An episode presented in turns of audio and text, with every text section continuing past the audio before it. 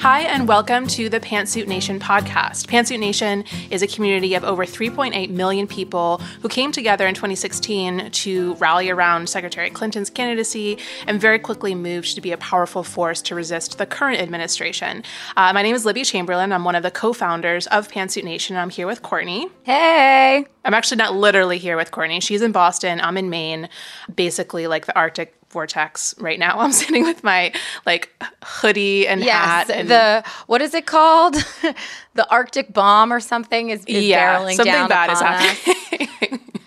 but yeah, it's it's 2018. It's here. Um, 2017. I mentioned this in a Facebook post um, over the holiday weekend. Was like really um, equally kind of like magnificent and horrible for me personally because of everything that was happening nationally, but it also brought into my life so many wonderful people. Courtney, you're one of those people. We barely, you know, we just met at the end of 2016. 2017 has had us working together, collaborating together, doing this podcast together. Um, so that's a that's a big gift that I'm I'm not ignoring, but I'm also ready for the politics of 2017 to be behind us and to move into more power and um, exciting things happening in 2018 as a as an election year.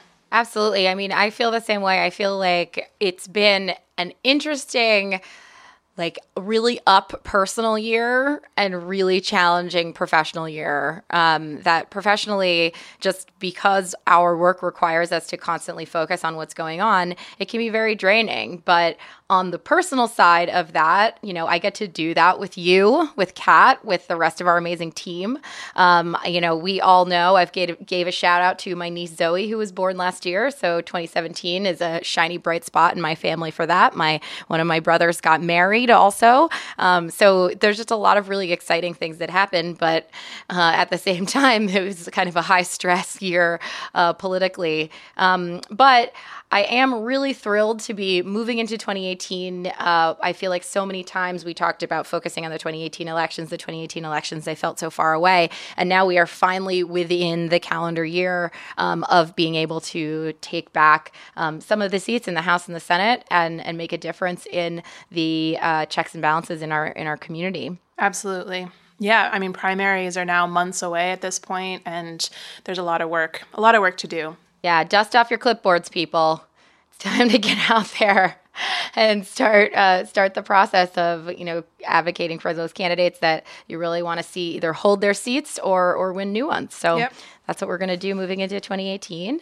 Um, and we are really excited to have an amazing guest as our first guest in this uh, new year. Um, she's a really critical voice to uh, watch, listen to, read, uh, follow on Instagram. So I'll let Libby introduce her. Yes, so today we are thrilled to welcome Rachel Cargle, who's an activist, a writer, a speaker.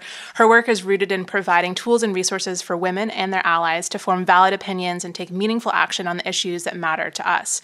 She's a co founder of The Ripple, which is an intersectional women's collective, and the chief editor of The State of the Woman, which is a weekly newsletter that brings its, that brings its subscribers a roundup of women's affairs. Rachel is currently living in New York City and attending Columbia University. I've gotten to know Rachel through um, collaborating on the Pantsuit Nation book. She's one of the women that's featured on the cover, um, which is like the the tiniest like tip of the iceberg of of the ways that I've um, been, you know, following her and, and getting excited about her work. So, uh, Rachel, thank you so much and welcome to the podcast. Thanks so much. I'm so excited to be here with you guys. So, Rachel, one of the ways that I know your work is that you wrote a very powerful article after the tragic passing of Erica Garner, um, daughter of Eric Garner, and you you take a look at this the story of her life and her passing in the frame of Black maternal mortality. Um, we were able to talk to Congresswoman Gwen Moore last year on the podcast about this issue, and I was wondering if you could tell us a little bit more about um, why you chose to kind of take that framing after Erica's passing. Yeah, hearing the news about Erica's passing was such a tragedy for more than just the fact that, you know, we lost a hero on the front lines of activism against police brutality, but as a black woman, Erica was just a example of a lot of the horrible things that are happening in our U.S. healthcare system um, to black women, especially in the realm of giving birth. And it's wild to look at the statistics because right now the U.S. is the only industrialized nation where maternal mortality rates are rising and black women are being affected the most. And when I heard about Erica's death, um, I also was aware that she had just given birth just a few months ago to her son, Eric. Um, and so when I heard it, I had been doing some research on what maternal mortality rates were looking like for black women. And immediately I made the connection looking at where her health may have been in the moment of um, this heart attack that happened that eventually led to a coma and then her death. But looking at how that health crisis also fed into um, the work that she was doing. And it was just so heartbreaking to go back into that research, look and see where Black women are passing away in hospitals because they're not getting the proper health care. And hearing about Erica's death really highlighted that fact. And um, I, I was excited to take this opportunity to continue to educate all of us on um, what it's looking like within the U.S. healthcare system and how Erica's life could have been perhaps prolonged because obviously this wasn't the only thing um, that might have attributed to her death, but the stressors of racism are affecting lots of black women. And she just happened to be one who also had a baby recently. And um, she was she was just a very interesting intersection of all of those things at the time. Completely. I think that one of the things that has struck me in the course of her passing is how much she kind of transcends that statistic that we hear about, you know, the differences between maternal mortality in black communities and in white communities. Um, and that when it's someone whose name you recognize, whose face you recognize, who passes away, you know, three months after giving birth, her first heart attack was, um, you know, closer to her giving birth. Mm-hmm. This was her second heart attack that led to her death. Um, that it, it just puts into perspective the fact that, you know, this is happening to real people um, and it's, uh, absolutely an, an, utter tragedy. Um, and I think that one of the you know potential legacies of Erica Garner is kind of making sure that we keep that conversation in the forefront and we and we make changes um, to make sure that this this doesn't continue to be uh, this kind of systematic and widespread problem that it is now. Yeah, I totally agree. I think that um, part of her legacy for sure will be putting us all in conversation and in the mindset of considering what life looks like for Black women in the pure sense of fighting against systematic racism. That a lot of the pain that we go through um, has to do with just our everyday existence. And I, as a woman of color, and also I'm 20, I'm 29 years old. Erica was only 27, and that's just so mind blowing mm-hmm. to consider oh, that she had so sad these types of complications at such a young age. And so, um, a lot of the work that I've been doing, and a lot of the way, the things that I, the information I should say that I've been trying to put out there, is um, the consciousness of how racism isn't only putting you know our country further and further back and progressing, but also at an individual level, how how this is taking a toll on black women and what that looks like for our families. Now Erica has children. She had another child before this one. Um, this was her second child. So they're missing a mother and that's, you know, pouring into other generational repetitions that the black community just, we don't have space for. We don't have space for it anymore. So um, a lot of it has to do with making sure that we're uplifting black women. We're giving them a space to use their voice. We're listening to them when they tell us that something's wrong. One of the big parts of the research that um, I I learned was that within the healthcare system and research that has been in, in, the data that has been pulled is that black women are constantly saying that their doctors or their nurses or their healthcare professionals aren't listening to them. They'll say, I feel like something's wrong or this doesn't seem right and they're being dismissed or they're being condescended. And so that we, we can see how that goes past the healthcare system. How women, how black women are using their voice to say something's wrong here. This needs to be addressed, and people are looking over their words or their concerns and moving on to something that they feel is valid. But black women are bringing up valid points and valid issues that um, they just aren't given the space to speak on. And in in the world that we have now of social media, um, there's a lot of you know political events that are happening around the country, mostly due to the current administration, um, just giving Black women that space to be heard and to be respected um, and to say, okay, we hear you. Let's listen and figure out um, what it is you're bringing to our concern. Yeah, absolutely. And I think that that is where I have seen you be so forceful and, and so unapologetic, um, and yet still so so gracious in the way that you are getting this information out there, Rachel, and and um, in your sort of intersectional approach to feminism, um, and and kind of balancing that online offline world. And i was wondering if you could tell us a little bit more about sort of how you see you, you just talked about social media but i know you are involved in in-person events as well in your community and how you sort of see the capacity for online engagement creating space for women's voices and black women's voices online um, but then also kind of um, having space in person to to amplify and and make sure that, that people are being heard in that space as well yeah, I think online is a very interesting space because um, it puts us in contact with people we would have never met otherwise, us, for example. and then yes, I was just going to say, um, all three of us. Uh-huh, but, yeah. yeah, but especially in big spaces such as the Pantsuit Nation group, or there are, there are many, many other groups where women are coming together to have meaningful conversation.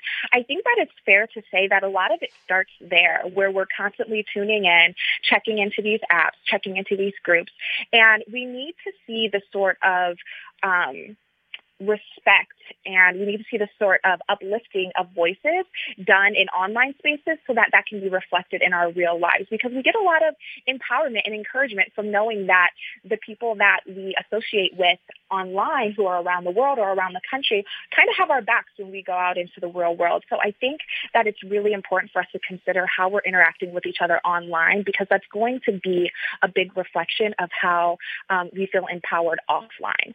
So um, that's this is like thing. making, making my sure- heart sing. Sorry to interrupt you, Rachel. Rachel, but it's like it's so it's great to hear that because I I agree and I sometimes wonder about like what the I mean, I want to talk about the ripple in a second, which is one of your projects, mm-hmm. but but I'm thinking about the ripple effect, right? When we empower women to speak online and um, and give them that sense of encouragement of sometimes practice um, i think especially for white women not necessarily having some practice in using social justice language if it's if it's new to them um, this vocabulary that sometimes feels foreign. Being able to um, work with other allies um, and other women of color that are you know in the space to sort of say i'm working really hard um, and in in a spirit of generosity like trying to to boost each other up and say you can do this and then see how that can be translated out into different spaces online, um, and then importantly out in the world, in your community, in your church, in your uh, you know neighborhood, in your school, all of those places. Um, I really think that there's a huge potential there.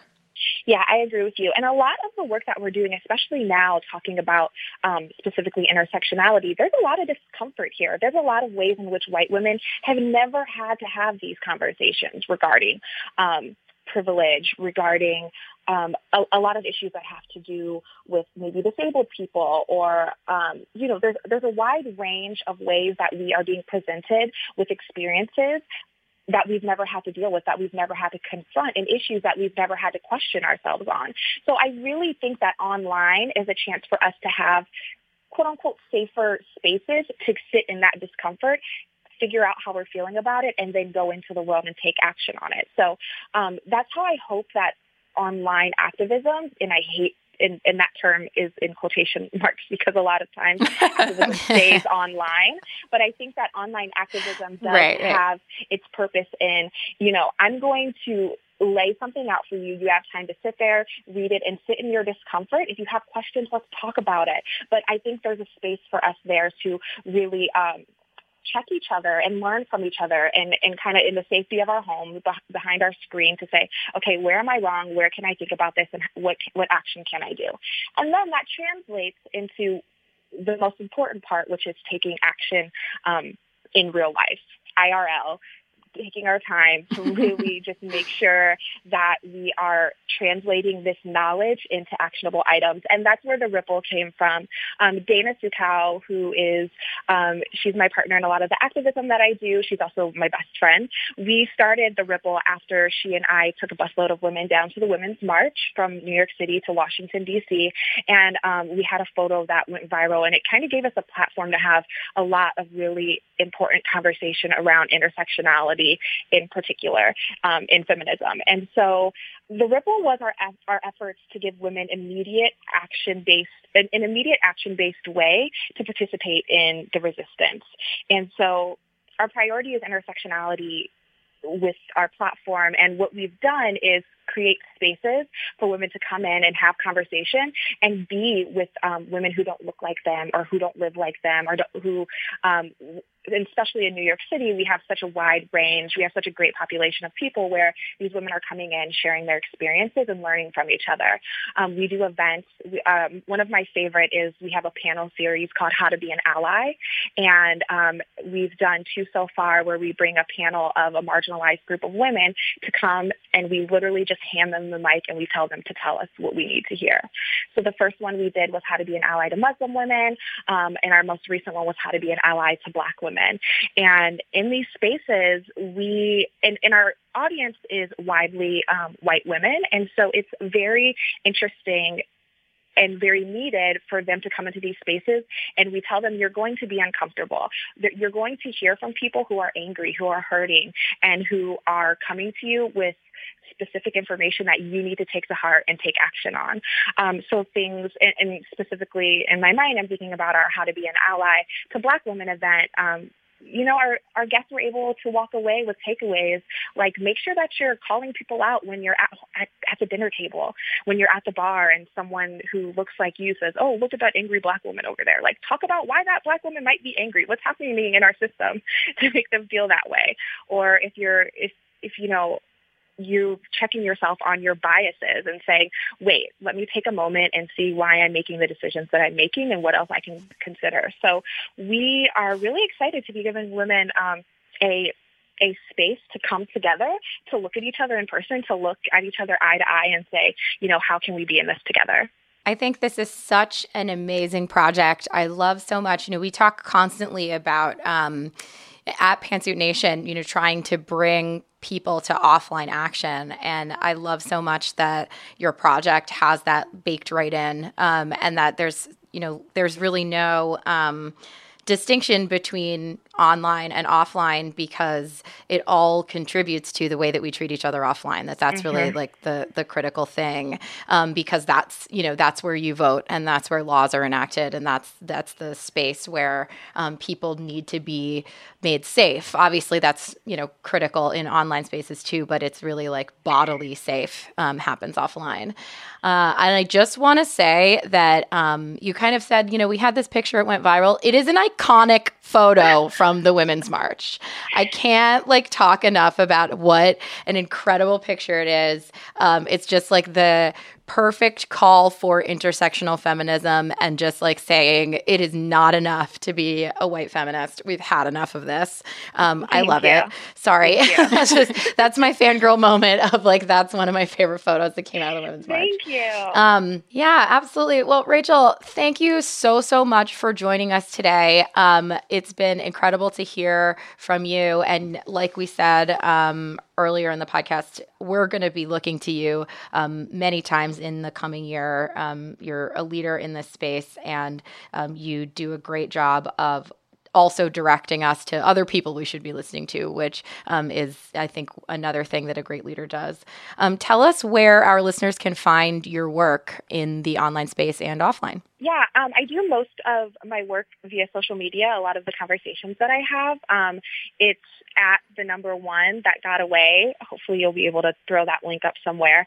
Yeah, and then also um, that's on Instagram. I, I, do a lot of my work on Instagram, and then I have a website. It's rachelcargle.com, and there you can find um, all of the brands, including the Ripple, as well as my weekly newsletter called State of the Woman, where I throw out um, around my roundup of women's affairs. So um, all the links to all the work that I do is at rachelcargle.com. And I'm excited to continue to use my voice and to build um, the community around a lot of the work that we all are doing. Thank you so much, Rachel, for coming on the podcast, for um, bringing us into this new powerful woman forward year. um, and also thank you again for all of the discussions that you bring into Pantsuit Nation and then stay to um, to have conversations around them. It's incredibly valuable, um, and we're just so grateful for for your presence and your voice and, and everything that you contribute. Great to hear your voice too. You so it's so funny, you know. Online communication is yeah, it's amazing to hear your voice. So, um, and happy New Year to you and yours. Thank you. Happy New Year. I could not be more thrilled that we started the Pantsuit Nation podcast in 2018 with that interview with Rachel. Um, she's really incredible, and I think that she uh, is a really great place for people to kind of start um, learning about the kinds of issues that she's talking about uh, on social media, and then take that work offline. So, couldn't be more thrilled that that's how we kicked off the year. Same. Definitely follow her on Instagram people that are listening. It's um it's one of the like highlights of my day is checking in, seeing what Rachel's thinking about, talking about um, you know, her just her words are beautiful and, and her thoughts are, are um, something that, that definitely helps me kind of frame the way that I'm uh, looking at a lot of these issues in an empowering um, and thoughtful way. So go, Rachel. and uh, now let's the, the, speaking of like getting in, in the right frame of mind to take action and and get out there and do some stuff in 2018. Should we give Kat a call? Let's do it. First right. cat call of the new year. Woo-hoo. Hello. Hello, Kat. Hi, Kat. Hello, Courtney. Hello, Libby. Happy New Year. Happy New Year. And to you. Wait, Kat, this is actually the first time that I've spoken to you. Even though we, we often talk uh, not on the podcast, this is literally the first time I'm talking to you. Is that true?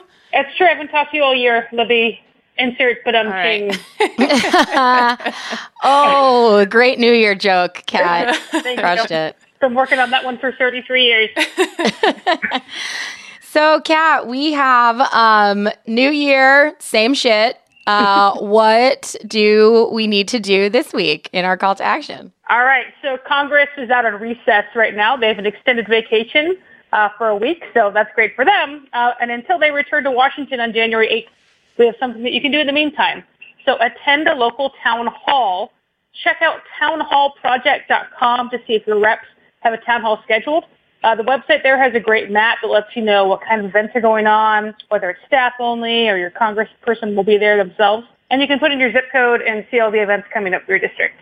Um, but not every, rep has a town hall plan, so if your rep doesn't have one listed, call them up and demand one. Uh, check out fivecalls.org for scripts on how to get a town hall information and ask for one if it isn't scheduled. Uh, and then, you know, what do you do when you get to a town hall? I, have been to a couple, actually. Uh, I went to Kamala Harris's last year, which is really informative.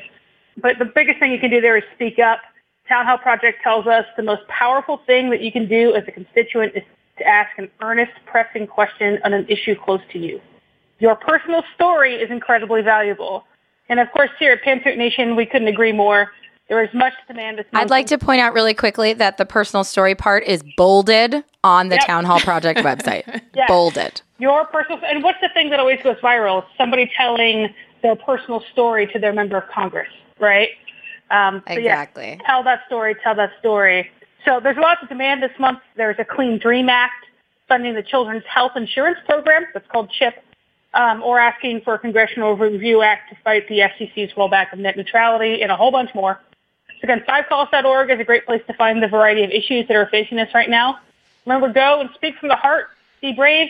Tell your story. Tell your story. You can do this. Go to a town hall. And that's what I got. Thank you so much, Kat. And we love Town Hall Project. Um, we've gotten to know their founders over the last several months. Um, it's another grassroots organization started up, you know, in the wake of the 2016 election, figuring out different ways to you know have impact and give people opportunities to have their voices heard. And town hall project has been doing this um, you know for several months. They've got some amazing tools. So please go do check them out townhallproject.com you can also find them all the usual places um, twitter instagram facebook by searching town hall project. They're fantastic and, and they're really working hard. Speaking you know as someone that who's uh, you know member of congress does not hold town halls um, i always look to them to look for my scripts and to demand better because it's really important. Yep.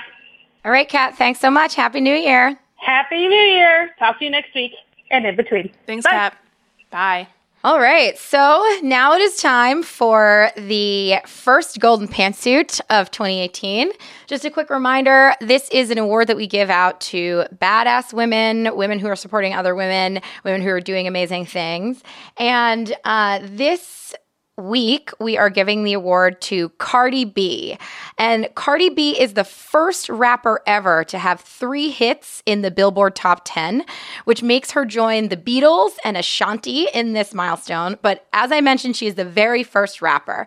So she's featured on No Limits and Motorsport. And of course, she has her own single that I'm sure you've heard, Bodak Yellow. So let's hear from Cardi B herself about what makes a feminist. You believe in equal rights uh, with men and women, that makes you a feminist. I don't understand how you bitches feel like being a feminist is a woman, they have an education, they have a degree. That is not being a feminist. You discouraging a certain type of woman, that definitely doesn't make you one. And some bitches want to act like, oh, you have to read a book about feminists. No, you do not.